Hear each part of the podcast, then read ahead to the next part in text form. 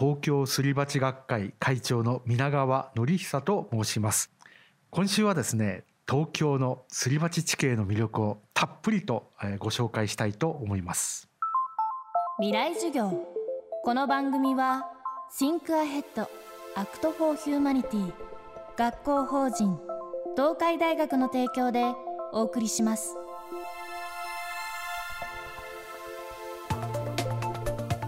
未来授業。今週の講師は東京すり鉢学会会長皆川則久さん。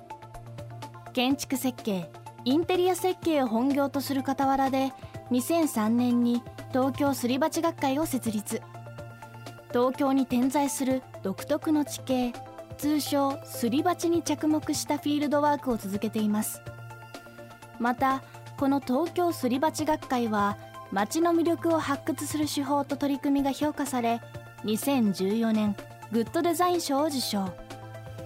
地形ブームの先駆けとしても知られています。最後は海外のすり鉢のお話です。実は世界で最も古い歴史を持つあの町にも東京と似たようなすり鉢体験ができる場所があるのだそうです。未来授業4時間目。テーマは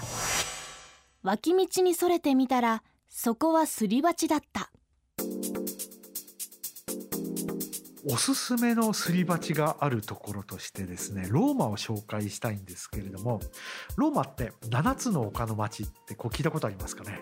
えまあ、7つの丘っていうことは丘を分断する谷間があるはずだということで実は東京すり鉢学会としてローマには遠征をしたんですけれどもそうするとこうなんでしょうね観光で行くようなローマとはですねまた違った側面が見えてくる。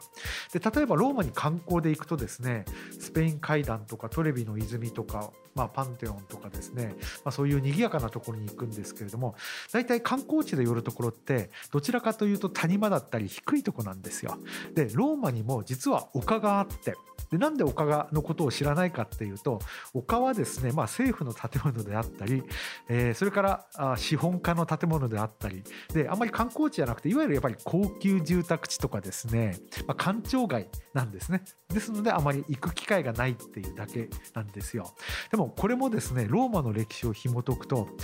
えーと、古代ローマからですねこの複雑な凸凹地形を使って歴史が紡がれてるっていうのが分かります。谷間にある施設ってどういうものかっていうと、まあ、ローマの中で例えば戦車競技場のチルコマッシモってあるんですけれどもこれは谷間にあるんですね。それから有名なパンテンパンテオンも谷間にあります。えー、とそれからですねえーと、ローマのコロッセオこれ有名ですよね。コロッセオも谷間にある。それから遺跡発掘現場として有名なフォロロマーノ。フォロロマーノっていうのはその古代ローマの民主主義の場。これは市民が語り合う場っていうことで作られた場所なんですけれどもそれも谷間にある。それらに共通することって何かっていうと市民の娯楽のための施設なんですよ。ね、で市民の娯楽施設を作ったのは誰かっていうと時の政治家とかやっぱり資本家。そういった人たちは丘の上に住んでいるんですね皆さん。ですのでまあ丘の上に住む人たちが政治を安定させるために一般市民をまあそのガス抜きじゃないですけれどもね、えー、あの満足させるためにそういう娯楽施設を構えたのが実は谷間でそれまでの谷間っていうのはやはりその湿地帯でなかなか土地の利用が進まなかったので、まあ、そういう娯楽施設を作ったというのが真実なんですね。さておしまいにこれからの未来を担う若い世代へ東京すり鉢学会皆川会長から四谷荒木町のすり鉢のような深いメッセージをいただきました。そうですねまあすり鉢ってすり鉢状のくぼ地というふうに私は説明しますけれども実はこれ身近にありながら気が付かなかった宝物の象徴かなと思っているんですよ。ちょっとこう見方を変えることによって、まあ、そういったものがですね自分たちの足元にもあるんだよというのがこれすり鉢なのかなというふうには思いますね。まああのすり鉢学会でよく言う言葉としてですね脇道にそれてみたらそこはすり鉢だった。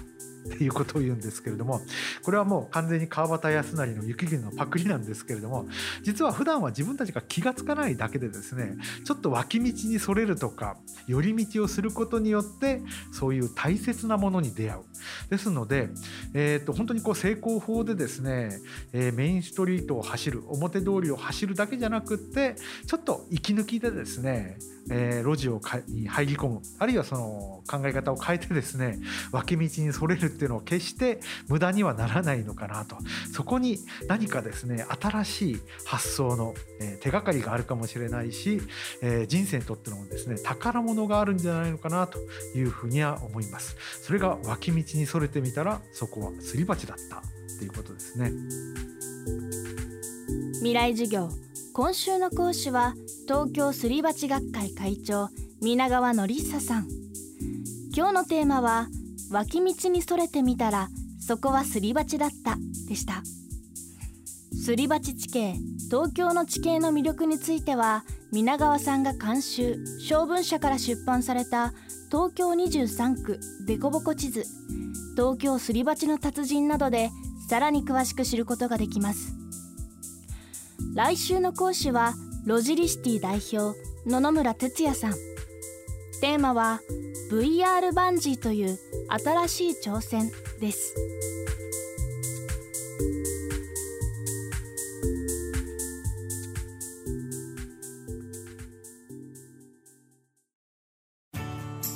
民間初の FM を生んだ東海大学。学びの時間と心を豊かにする言葉と音楽をラジオから。Think Ahead Act for Humanity 学校法人東海大学未来授業この番組は Think Ahead Act for Humanity 学校法人東海大学の提供でお送りしました。